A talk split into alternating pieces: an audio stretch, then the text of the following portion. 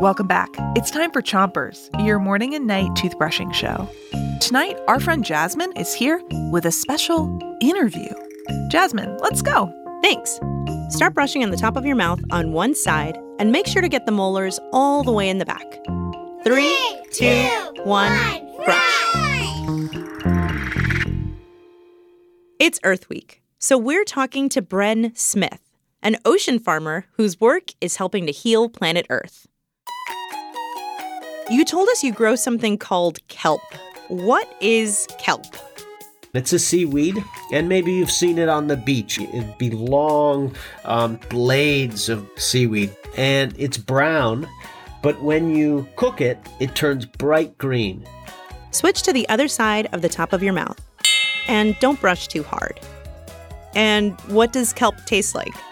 Honestly, the first time I tried it, it was gross.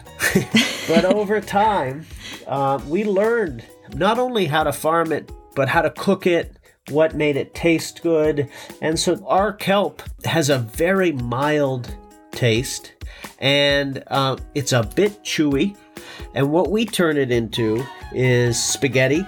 We also cook it in barbecue sauce. We turn it into chips and even ice cream. You hear that, champions? Ice cream. Switch to the bottom of your mouth and make sure you're brushing the inside, outside, and chewing side of each tooth. So, kelp is good to eat, but is it also good for the ocean?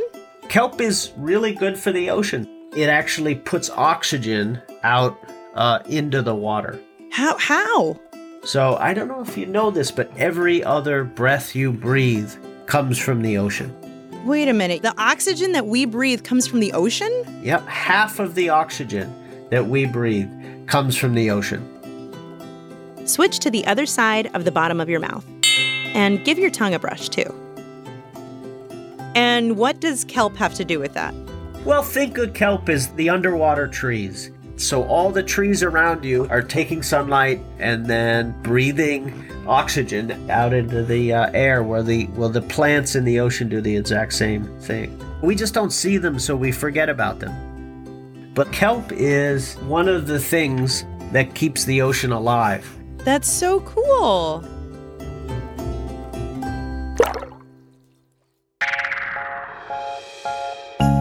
That's it for Chompers tonight. Special thanks to Bren Smith. If you want to learn more about how Bren is helping planet Earth, visit greenwave.org. Until next time, Bren, count us off. Three, two, one, spit! Chompers is a production of Gimlet Media.